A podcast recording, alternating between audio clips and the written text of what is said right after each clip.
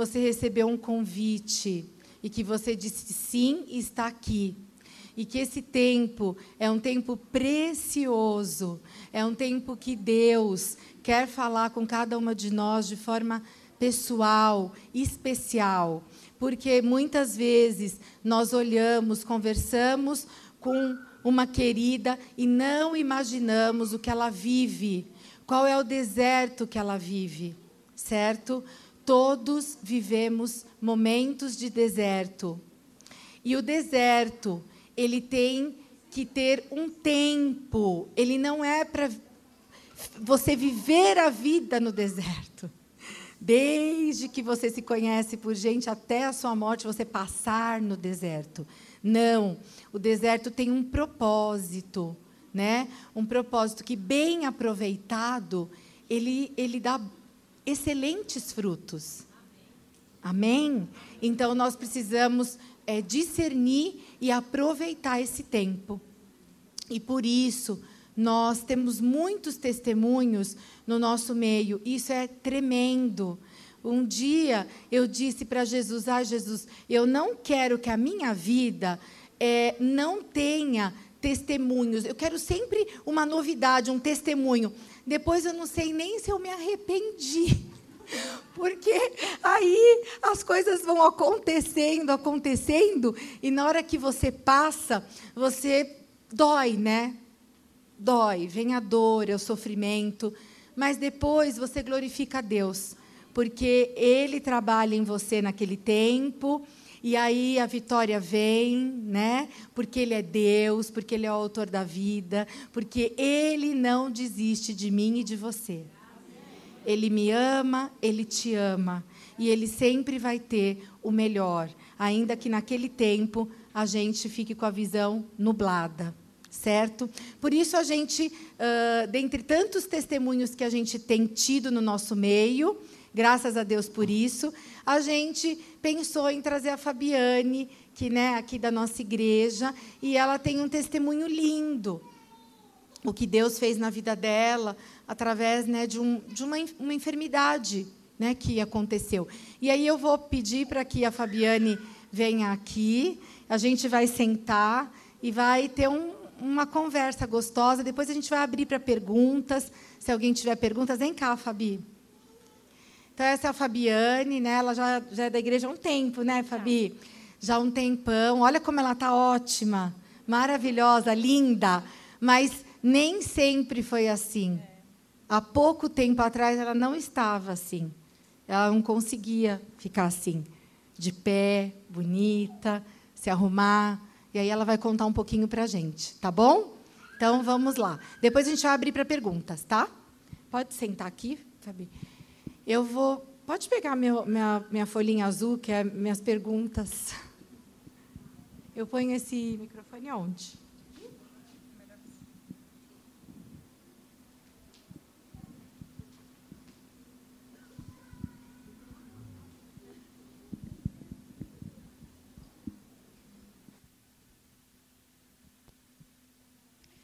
Então, a Fabiane, ela passou por uma enfermidade rara e do início dos sintomas até descobrirem o diagnóstico foram 10 meses, quase um ano, indo a médicos, uh, o quadro só piorando e ninguém tendo um diagnóstico correto, certo, e ninguém sabendo o que ela tinha.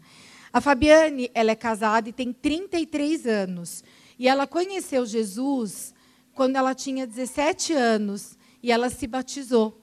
Mas desde lá até aqui, ela tinha, ela conhecia Jesus, sabe? Assim, quando Jó fala: "Ah, eu conhecia de ouvir falar, mas agora eu conheço de contigo andar, porque eu tenho uma experiência com o Salvador". É assim que aconteceu na vida dela. Então, Fabi, é, eu queria que você contasse para a gente que uma coisa que, que, eu, que chamou a atenção quando a gente conversou foi que você falou que uh, conhecia Jesus e a igreja, mas que você não tinha tido uma experiência com ele. E você pedia essa experiência?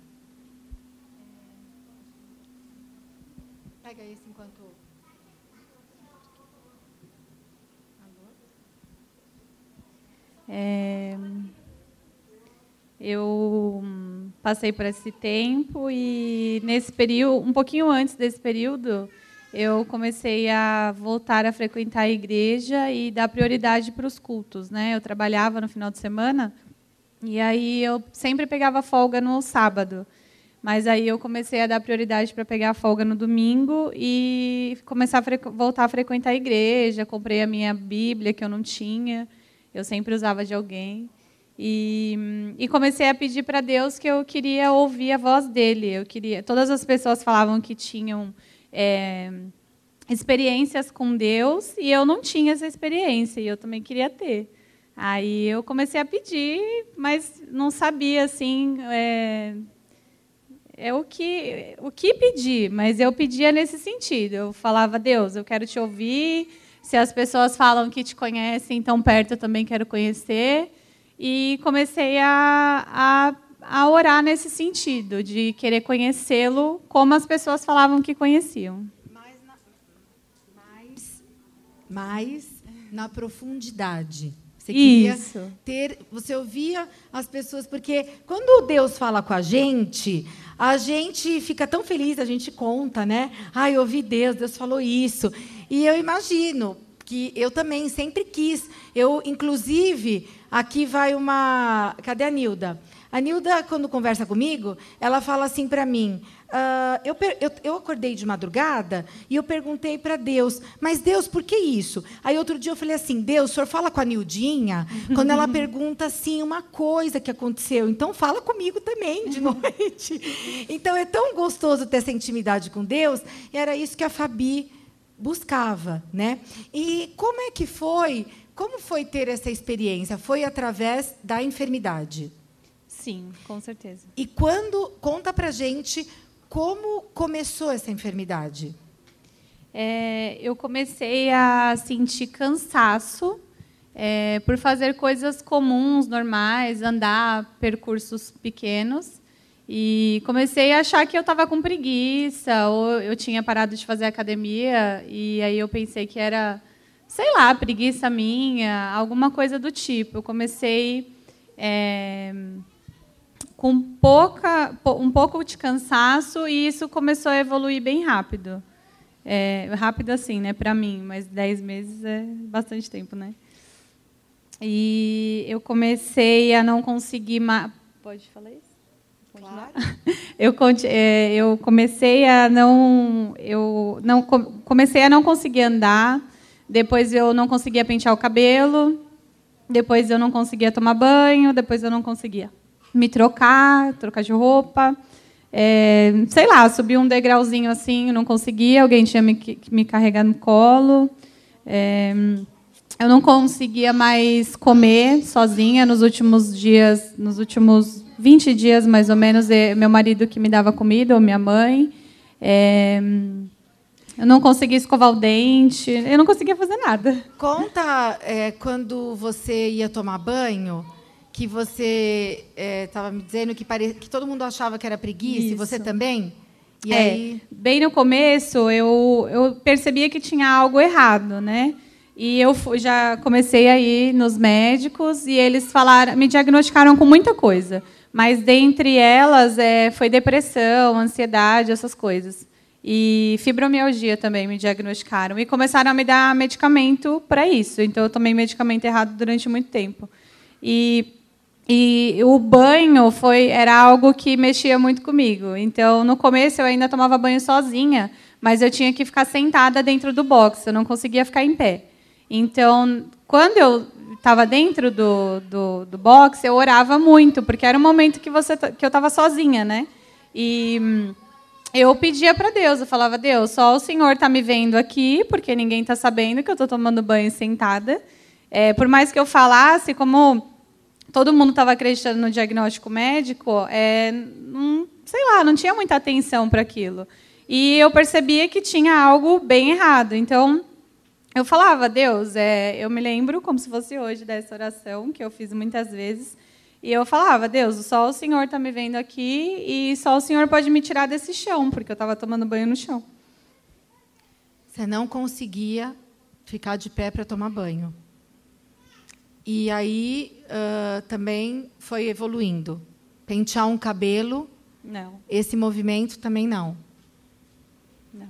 E não conseguia é, não conseguia levantar a mão assim é, para levantar para trocar de roupa a minha mãe abaixava aí eu levantava esse pé assim ela passava uma parte aí depois eu levantava esse pé assim e terminava de levantar o resto aí subia é, eu ficava deitada na cama para eu levantar alguém tinha que me segurar aqui porque essa parte minha não tinha força ficava caído assim por exemplo, aqui eu não conseguiria ficar.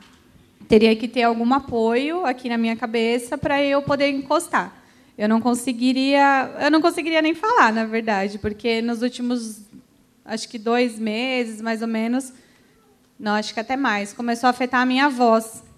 Como é um problema na musculatura, começou a afetar a voz, então eu não conseguia nem conversar. Então, literalmente, eu só podia orar mesmo, porque nem conversar com as pessoas não dava.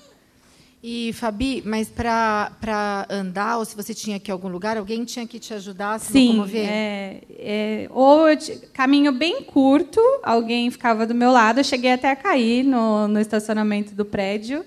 É, nesse dia eu estava sozinha, ainda não tinha percebido. Eu já estava bem ruim, a Bia que foi ficar comigo nesse dia. E aí eu saí rapidinho com os cachorros, achando que eu ainda consegui, daí eu caí, não tinha sustentação. Aí depois desse dia que eu caí, eu comecei a perceber que não dava para eu andar sozinha. E depois disso foi evoluindo, e aí ou alguém tinha que me segurar para eu não cair, ou tinha que me pegar no colo. Então, meu marido me pegou muito no colo, e meu cunhado também me levou para tudo quanto é canto no colo, ou cadeira de rodas. E, e, e para comer? No, no, hum. Quando foi evoluindo, também dificuldade é, para comer e para respirar? Eu engasgava muito. O nosso medo, medo de quem estava próximo, é porque eu engasgava muito com a saliva mesmo. Eu começava, não tinha força para tossir. Eu engasgava e não tinha força para tossir para voltar a respirar. E aí depois é, eu comecei a não comer muito e não conseguia, não tinha força para engolir, não tinha percebido, assimilado uma uma coisa na outra, como ainda tinha os diagnósticos errados. E aí depois eu comecei a comer só coisa papinha, é, mingau, sopa, só coisa mole assim e amassada. Emagreceu muito? 23 quilos. 23 quilos. Alguém tem, eh, tem as fotos pra gente? Que aí uh, tem algumas fotos, né? Não sei se dá para dá para ver bem. Então aqui, Fabi, quando ah é, tá ali, olha só. Isso é mais ou menos. Já tinha passado é... alguns meses?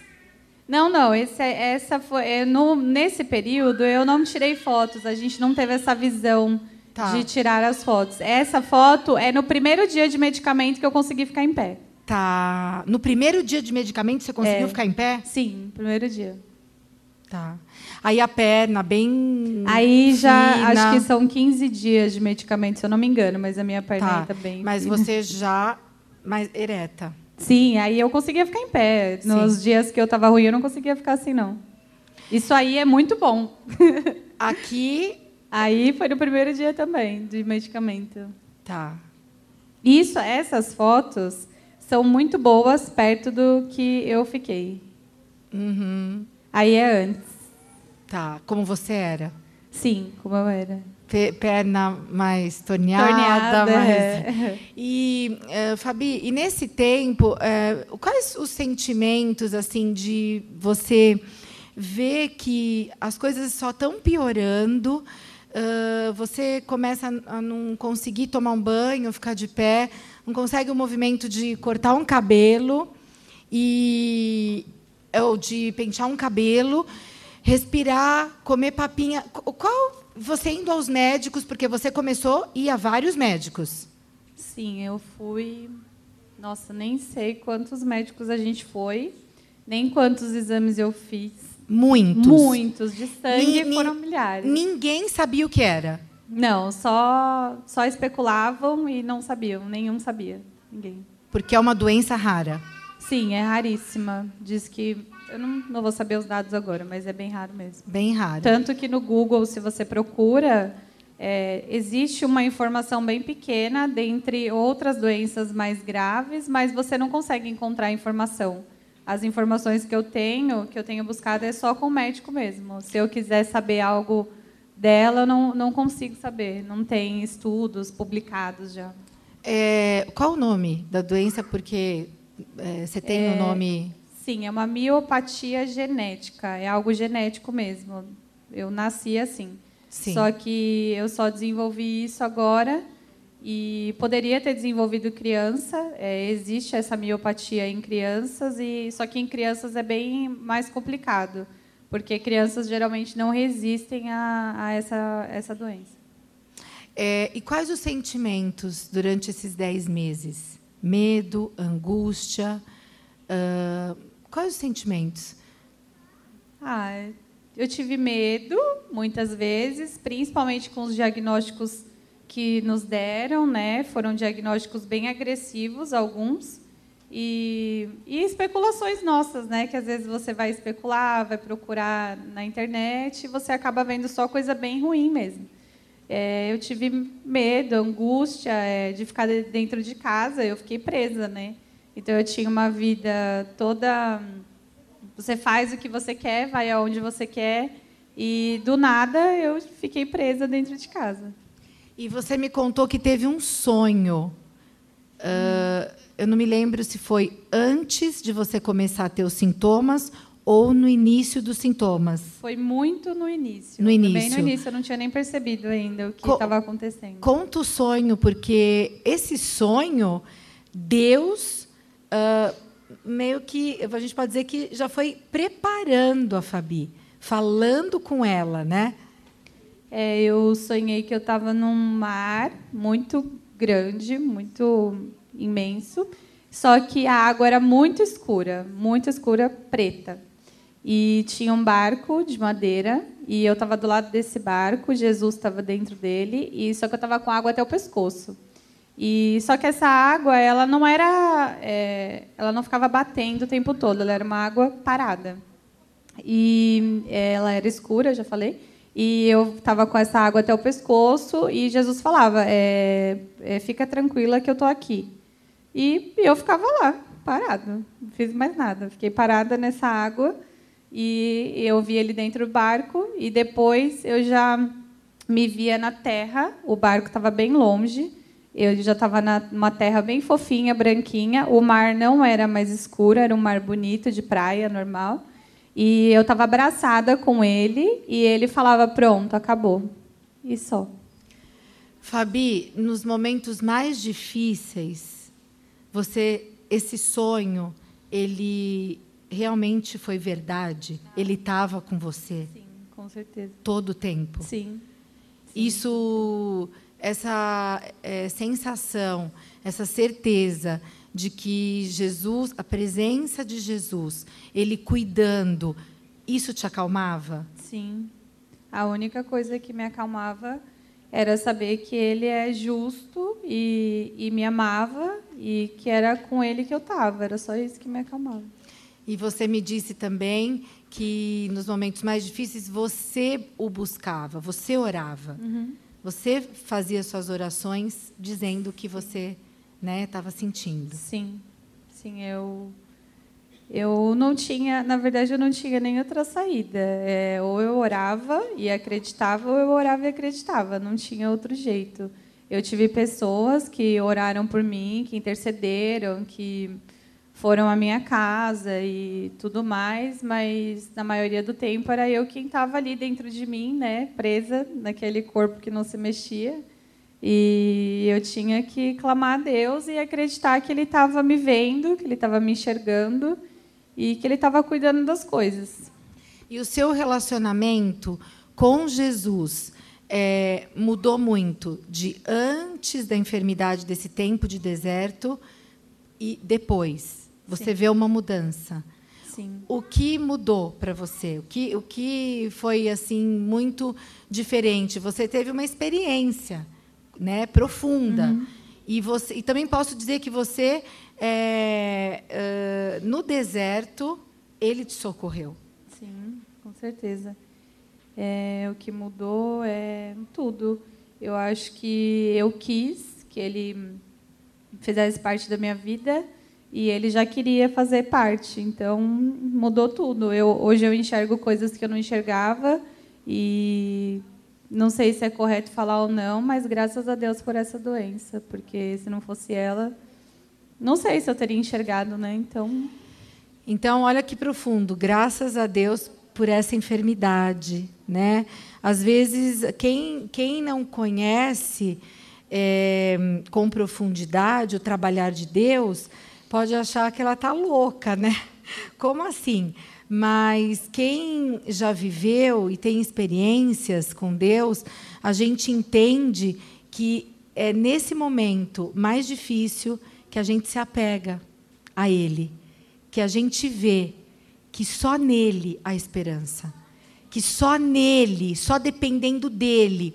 Porque, queridas, vamos lá, é, racionalmente, a gente sabe que depende dele, mas a gente não age na dependência, certo? A gente é muito, como é que fala? É, vive sem ser dependente. A gente acha que tem controle de alguma coisa. Mas aí, quando acontece alguma coisa, uma enfermidade, uma situação financeira que não tem jeito, uma situação que você sabe, que você, todo mundo já viveu, você tem certeza, se Deus não vir, não vier ao meu socorro, ao meu alcance, não me tirar disso, ninguém vai tirar. Não tem ninguém que tire. Não tem ninguém que vem com socorro. É só Ele. E por isso que eu creio que a Fabi diz: é, é, eu agradeço por esse tempo. Porque foi nesse tempo seco, árido, né? Deserto é, é muito triste. Deserto é seco. Deserto, para onde você vê, é a mesma é, paisagem e você acha que não vai nunca sair daquilo. É aquela mesmice, é o sofrimento, é a dor. Mas o deserto bem vivido, o deserto pedindo a Deus o propósito dele, aí muda tudo na nossa vida. Né? Esses dias eu ouvi uma pessoa tão conhecida né, na mídia falar é, que a, a dor é inevitável, mas que o sofrimento é opcional. É isso. Né? A dor é inevitável. Nós vamos passar por momentos e momentos de dor, mas permanecer no sofrimento, aí já é uma opção. Jesus passou pelo deserto logo depois que foi batizado. Foram 40 dias que passaram. Passaram como? Declarando a palavra, crendo na palavra, resistindo a toda mentira de Satanás. Porque muitas vezes, com certeza, vocês acham que a Fabiane ia num médico, vai no outro médico, ninguém sabe o que é, e ela piorando. Claro que mentiras vão entrando. Dá medo. Né? Às vezes você, poxa, mas o que aconteceu? Deus me abandonou. Puxa, Deus, o que está acontecendo? Só está piorando, não melhora. A gente tem a fé, mas aí as circunstâncias vão acontecendo, né? E a gente vê que a gente perseverando, permanecendo, tendo a atitude correta no deserto, ele acaba. É um tempo de transição. E a gente sai mais forte, melhor, com mais fé, sendo mais crente. Amém? Amém? E importante, os que estão ao nosso redor estão sendo também trabalhados. Né? Com certeza, isso tudo, na tua família, muitas coisas mudaram. Quem estava ao teu redor. Quem não cria, passa a crer. Né? Sim, com certeza. Não mudou? É, tem, tem. A, a gente é, passou por, por esse momento, mas eu acredito que todo relacionamento mudou, né? A minha postura mudou, a postura das pessoas mudaram. E na minha família, a minha mãe se batizou nesse período também, que eu estava ruim. Ficou firme? Ficou firme. Era, Ficou bem era... firme. é, vinha de, de, a gente é, vinha menos né, na igreja, não se, não se envolvia tanto. E de, nesse período a gente, não sei, se firmou, fez curso, fez tudo no, nesse tempo, e era um tempo difícil. E a gente fez bastante coisa juntas. E minha mãe se batizou e meu sobrinho também se batizou nesse período. Foi nesse período. Eu lembro que eu não conseguia nem levantar para tirar as fotos. Alguém que levantou e tirou. Que bênção. E, e depois, então, desse tempo, você, um médico, você chegou a um médico, uhum. aí conta pra gente. Esse médico já conhecia. É. é depois de muito, muitas idas a várias consultas, a gente chegou a esse médico por indicação, é, uma indicação assim, ah, fala com ele lá que ele que ele acho que ele sabe disso. E aí a gente chegou até ele e ele já ele já fez estudos sobre essa doença, é, não para publicar aqui no Brasil, é uma publicação para fora. Ele me mostrou, né, todo em inglês e ele trabalha no Hospital das Clínicas e eu precisava de um exame. Isso, eu precisava de fazer uma biópsia muscular. E outro, algum outro médico já tinha sugerido e a gente já tinha visto que o convênio não cobria, que custava mais ou menos uns 5 mil reais para fazer. E só que daí os médicos descartaram, falaram que eu não precisava e aí você não vai pagar por uma coisa que não precisa. Mas aí quando eu passei na consulta com ele, a primeira coisa que ele disse é que eu precisava fazer essa biópsia. E eu já sabia que o convênio não dava para fazer. E o SUS também não ia dar. E aí ele falou na, na mesma primeira consulta que eu fui, ele já me deu esperança, que ele falou, olha, é, se você conseguir ter paciência mais 30 dias, eu vou te dar seu diagnóstico. E aquilo já encheu meu coração de esperança. E aí ele já falou que ele trabalhava no Hospital das Clínicas e que ele ia conseguir para eu fazer a biópsia. E eu não ia pagar, né? Então isso é maravilhoso, porque eu não ia ter como mesmo. E hum, Aí é, eu fui na mesma semana fazer essa biópsia. Eu, eu tive a consulta na mesma semana. Ele falou que ia demorar, mas na mesma semana ele já ligou falando se a gente podia ir naquela semana. E a gente foi. E lá o atendimento também não foi tão difícil, né? O Hospital das Clínicas a gente sabe que é abarrotado, mas estava bem vazio onde eu estava. Tinha acho que duas pessoas e nem era para fazer a mesma coisa que eu. E depois na ele falou que ficaria pronto em 30 dias. Só que eu estava bem ruim, 30 dias para mim era muito tempo. Não sei se daria para eu esperar os 30 dias. E aí ele, ele calma, né? Médico, eles não, não têm muita emoção. E aí ele falou, ele falou, olha, espera que em menos de 30 dias eu consigo te dar esse resultado. Mas aí, quando deu oito dias, ele me ligou e falou para eu ir para o consultório. Aí eu imaginei que ele tinha descoberto alguma coisa, né? E eu tinha que tirar os pontos da biópsia que eu fiz no braço, essa biópsia, em 10 dias.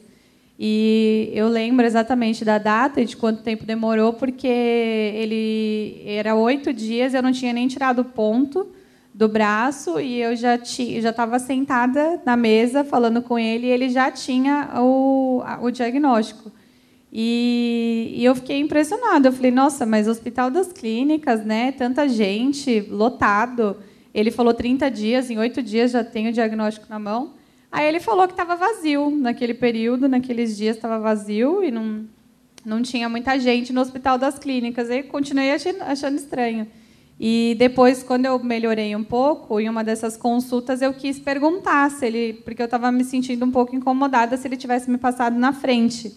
Mas até aí eu já tinha passado, né? E, e aí eu, eu fiz alguma menção a isso, ele falou, não, não te passei na frente de ninguém. É, não tinha ninguém mesmo para fazer o exame, estava vazio. Então a gente sabe que foi Deus, né? Porque o Hospital das Clínicas vazio não existe. E... Sim, mas o exame também, né? Que Sim. quando ele encaminhou para o exame, ele disse que podia demorar e ela foi chamada em Sim. menos de uma semana. Uma semana, ele deu mais ou menos 30 dias. Ele falou que antes e... de 30 dias ele me chamava. E aí? E para fazer o. É que assim, para passar na, na consulta demoraria. E para fazer o, o diagnóstico, não, para. É, para fazer o diagnóstico, né? No, ele demoraria também. Sim. E, e, fez antes. Fez antes porque não tinha, não tinham exames, estava vazio e não tinham exames para eles fazerem lá na, na, na parte de isso, laboratório. Muito obrigada. Sim, aí tinha tempo de já passar o seu e fazer. E aí é, ela começou a tomar a medicação e o médico disse que a medicação uh, que você ficaria uh, bem, talvez normal, Isso. depois de três meses. É, ele falou que eu teria uma vida quase normal em três meses. E eu já fiquei muito agradecida a Deus. Eu falei, Deus, muito obrigada. Três meses está ótimo.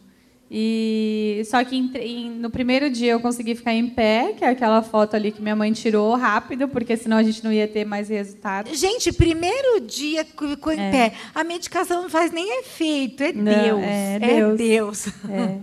E ele, ele falou isso dos três meses. No primeiro dia eu fiquei em pé, no segundo eu já virava o pescoço, no terceiro foi indo que não deu nem tempo do povo acompanhar. Foi rapidinho e em 21 dias eu já estava me maquiando, me limpando a casa. É claro que eu tinha algumas limitações, mas era é, não tinha explicação. E o meu marido ele trabalha no hospital e esse médico trabalha à noite lá também. E aí é uma não é sempre que ele trabalha lá. E ele encontrou com ele, acho que uns 20 dias depois, que 21 dias eu já estava lá no, no consultório de novo. Aí ele perguntou de mim, né? Acho que só por educação também, porque médico é meio assim, né? E não todos, gente, se tiver algum médico aí. E eles são meio, né? E ele perguntou: "E aí, como que ela tá?" Aí meu marido falou: "Nossa, ela tá muito bem, ela já está limpando a casa, já está saindo, né?" Já ele: "Não, como assim? Ela já está fazendo tudo isso?"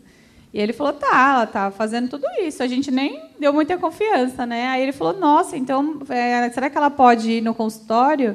Para eu fazer as fotos e os vídeos, porque como é uma doença rara, ele ia levar para estudo.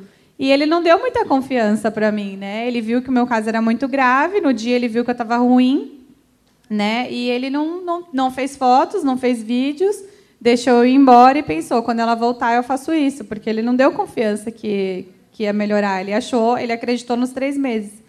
E aí ele pediu para ele se eu podia ir com urgência, porque senão ele ia perder o estudo dele, né, as fotos que ele, que ele precisava, porque como é um caso bem raro, ele não, não aparece sempre. Então o que aparece eles usam para estudo.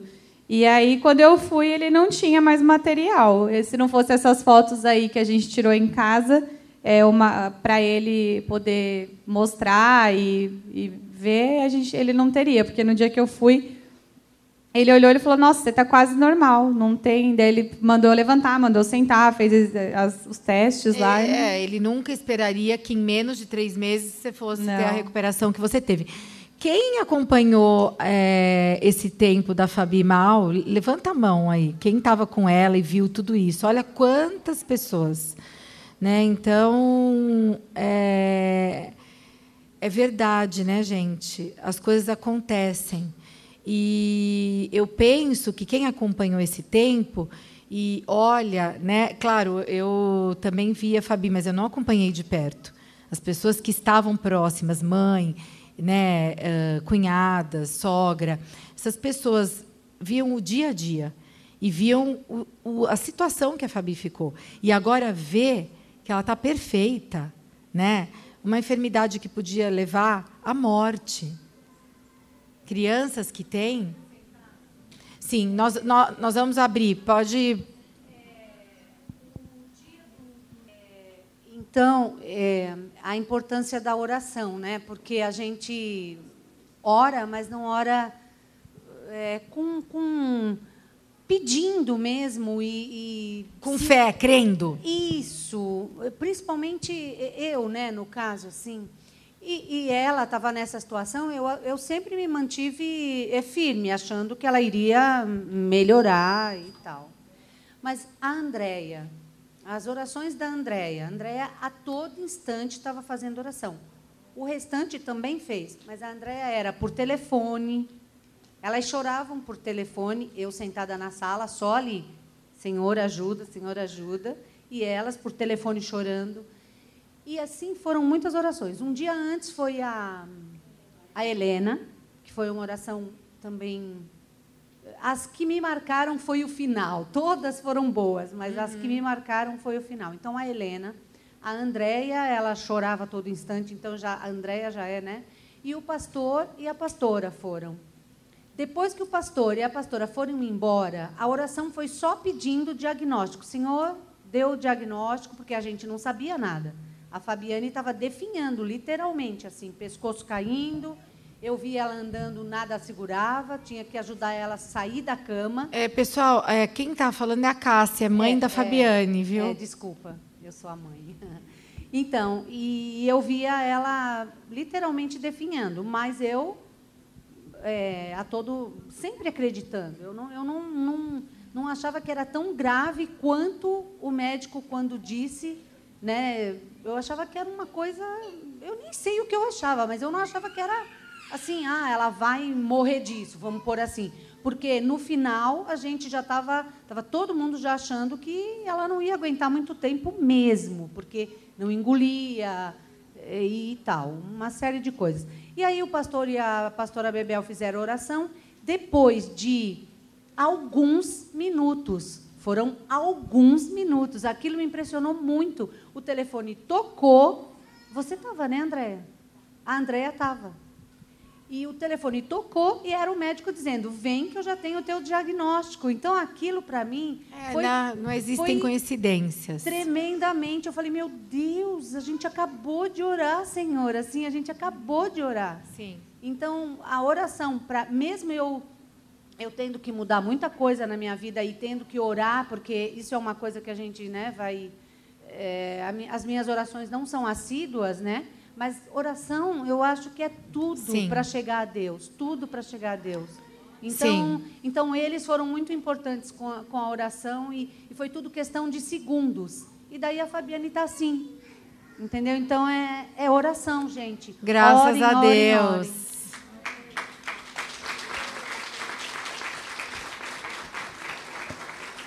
Sim. É, vamos abrir. Alguém tem alguma pergunta para fazer? Vocês têm alguma curiosidade, alguma pergunta do, do que a Fabiane falou? Tem? Não? Em algum momento de toda essa experiência que você teve, você por um minuto duvidou que Deus pudesse te salvar? Você pensou que você pudesse falecer? Não, não Momento pensei. algum. Não. É engraçado, né? Eu não, eu não tinha percebido isso até a gente escrever um primeiro testemunho, que foi uns dois meses depois, quando eu comecei a ficar melhor. E daí eu percebi que realmente não. Eu não pensei que Deus não estava comigo. Eu não pensei, ah, Deus, por que eu? Não pensei. Eu sempre pensei, por que não eu? E eu não pensei que ele não, não estivesse comigo naquele tempo. Eu não pensei também que eu ia morrer. Eu tive medo de ser algo grave e eu ficar naquela situação durante muitos anos, na cama, é, e dando aquele trabalho que eu estava dando. Mas medo de morrer e pensar que Deus não estava comigo, eu não tive, não. Mais alguém? Em que momento desse tempo todo você lembrou do sonho? Então, é, eu não sei se foi falta de discernimento meu, mas eu só lembrei no fim. É, quando eu estava escrevendo o testemunho com a Deia, é, a gente escreveu e parecia que faltava alguma coisa. Aí eu fui para a célula na quinta-feira e lá na célula eu tive uma crise de choro e aí eu lembrei do sonho. E aí eu não sabia se era, se não era, porque eu falei, não sei se Deus falou comigo, se não falou. Eu queria tanto que ele falasse, e quando ele falou, eu não prestei atenção. E aí eu comentei, e elas falaram sim, foi Deus, e daí tudo começou a se encaixar. E agora, quando eu lembro disso, eu falo, nossa, era, ele estava já me falando o que ele ia fazer. Se eu tivesse lembrado, talvez eu teria chorado menos. Mais alguém? Fabi, é, quando eu te vi naquele churrasco à tarde lá na casa da Sil, eu fiquei impactada por conhecer você, é, saber da sua saúde impecável, uma menina é, fazia academia, se cuidava, e te ver naquela situação. Meu coração ficou muito entristecido. Mas eu pergunto para você qual é a convicção que você tem hoje de quem é Deus na sua vida e a convicção que você tem hoje que Deus pode e Ele faz milagres. É, naquele churrasco eu estava bem. Eu estava muito bem naquele churrasco. E hum, engraçado, né? A pessoa falar que ficou impactada, porque eu estava muito bem mesmo. E hum, é, qual pergunta? É, é por isso que eu digo, porque quem viveu pertinho sabe os piores momentos. Quem acompanhou de longe é uma coisa, mas quem, é por isso que eu perguntei do dia a dia quem estava, porque era muito difícil. Né? É, é, eu vou falar da pergunta novamente, mas só é, imagine você, se imagine não podendo pentear um cabelo. A gente não se imagina. Não podendo ficar de pé para tomar um banho. Você não imagina isso. A, a, aflição que você tem de não poder comer e só tomar alguma coisa líquida ou pastosa. Quer dizer, a gente não se imagina. A gente não agradece a Deus de acordar e respirar, que é uma dádiva, é graça. Respirar, né? sorrir, andar, enxergar. E aí, quando você vive uma situação dessa, você entende né, que, que não é não é tão normal enxergar, falar, respirar, né? E, uh, e também nós mulheres, nós mulheres. A gente tende, né, quase todos os dias a se olhar e falar: "Nossa, isso aqui, nossa, quero é, mudar eu, né, isso". Ela está falando de Sou, mim. Estou falando de você mesmo. Eu sou gordinha. Ela reclamava muito dela. Sou gordinha porque eu sou isso, porque eu sou aquilo, e eu eu sou contra isso. Se Deus uhum. me mandou assim, é assim que eu sou, é assim que eu gosto, é assim que eu quero. E, e então, é, é eu sou assim, hoje, né? Agora, a, nós. Mas a maior parte não é. é. Quem é loira não, quer já, ser morena, quem é morena Sim, quer ser loira, quem é alta quer ser baixa, Sim. quem é baixa quer ser alta. A gente assim. não agradece em nenhum momento. Agora mesmo eu estava falando com uma, uma irmã aqui, e ela estava reclamando que ela não se valorizava e então a gente tem que se valorizar, a gente sim, tem que se gostar. E tem sim. que gostar da perna que a gente tem e do braço que a gente tem, porque a Fabiane estava chegando ao ponto de alguém ir limpar ela no banheiro, literalmente. A Fabiane hum. não tinha como se limpar. Uhum. Entendeu? Então, é chato isso, mas então, é a então, verdade. Exatamente, depender de alguém para quando ela usasse o banheiro. E, e, outra coisa que a gente não falou e que eu fiquei pensando, imagine o relacionamento uh, com o marido, né? Sim. Porque aí você também não tem condição de ter um relacionamento normal, homem e mulher, porque você está cada vez piorando, você, os seus movimentos, você não tem, quer dizer, comprometeu a vida inteira dela. Outra coisa, outra coisa que a gente tem que agradecer é o fato do Mo trabalhar no hospital. Sim. Porque o, Moisés... o marido da Fabiane é enfermeiro, então, em UTI, né? Ela tivesse um homem que fosse que não trabalhasse com doença como ele trabalha, ele mesmo não fala. compreenderia. Sim, sim. Foi uma luta também para ele, mas uh, acabou que tudo caminhou legal. Sim. Né? E a, só retomando a pergunta da Inês, foi é, qual é hoje diante de tudo que você passou, a tua convicção, é isso, Inês? A sua convicção de quem é Deus para você hoje, a tua convicção a mentalidade que ela tem hoje a respeito de é, que Deus pode, Ele faz milagres, se ela crê hoje realmente nisso. Sim. Tem é, que crer.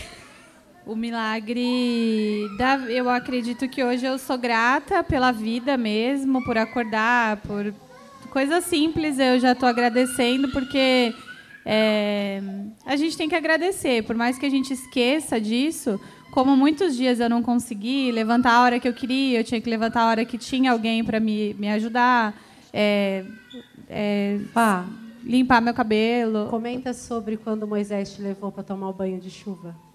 Ah, é. Teve um dia que a gente ia para a igreja e eu já estava de cadeira de rodas, né? Não conseguia andar. Aí ele inventou que a gente tinha que tomar banho de chuva. E aí eu fiquei, para mim seria uma besteira em outros dias. Mas naquele dia eu pensei, eu falei, por que não? Se eu tiver que ficar durante muito tempo nessa cadeira de rodas, eu tenho que fazer o que der para eu fazer nessa cadeira. Então, aí ele me chamou para ir tomar banho de chuva, a gente foi, se molhou todo lá fora. E se fosse em outra, em outra época, com certeza não iria. Com certeza não molharia meu cabelo naquela chuva nem a pau. É muito bom, né? Alguém tem mais alguma pergunta? É muito bom que as transformações que Deus faz na nossa vida, o que é, as prioridades mudam. O que era prioridade, né, passa a não não ser mais, né? É, seu testemunho é impactante, ele todo, né? O que me marcou no tudo que você me falou, você falou aí na frente, falando que me falou, parece que eu estou conversando com você. É, você disse no seu discurso que essa doença podia ter se manifestado quando você era criança. E que se tivesse manifestado, talvez você não resistiria. Você também entende que o fato de ter se manifestado agora e não quando você era criança, Sim. que ele já estava cuidando de você Sim. desde lá? Sim, é. O milagre eu, já, né? Eu percebi já. quando ele quando ele falou e outro dia a gente estava conversando, eu falei, a gente não tem noção do quanto de, de, livramento Deus nos dá, né? Porque não é tudo que ele, que ele revela, né? Tem coisas que iam acontecer e não acontecem porque ele livre e a gente não sabe.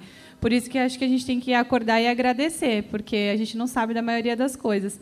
Mas eu já tinha, assim, parado para pensar e visto que ele já tinha me livrado na infância. Porque se nessa fase, nos dias de hoje, é, não, demoraram tanto para encontrar um diagnóstico, você imagina 30, sei lá, 32 anos atrás.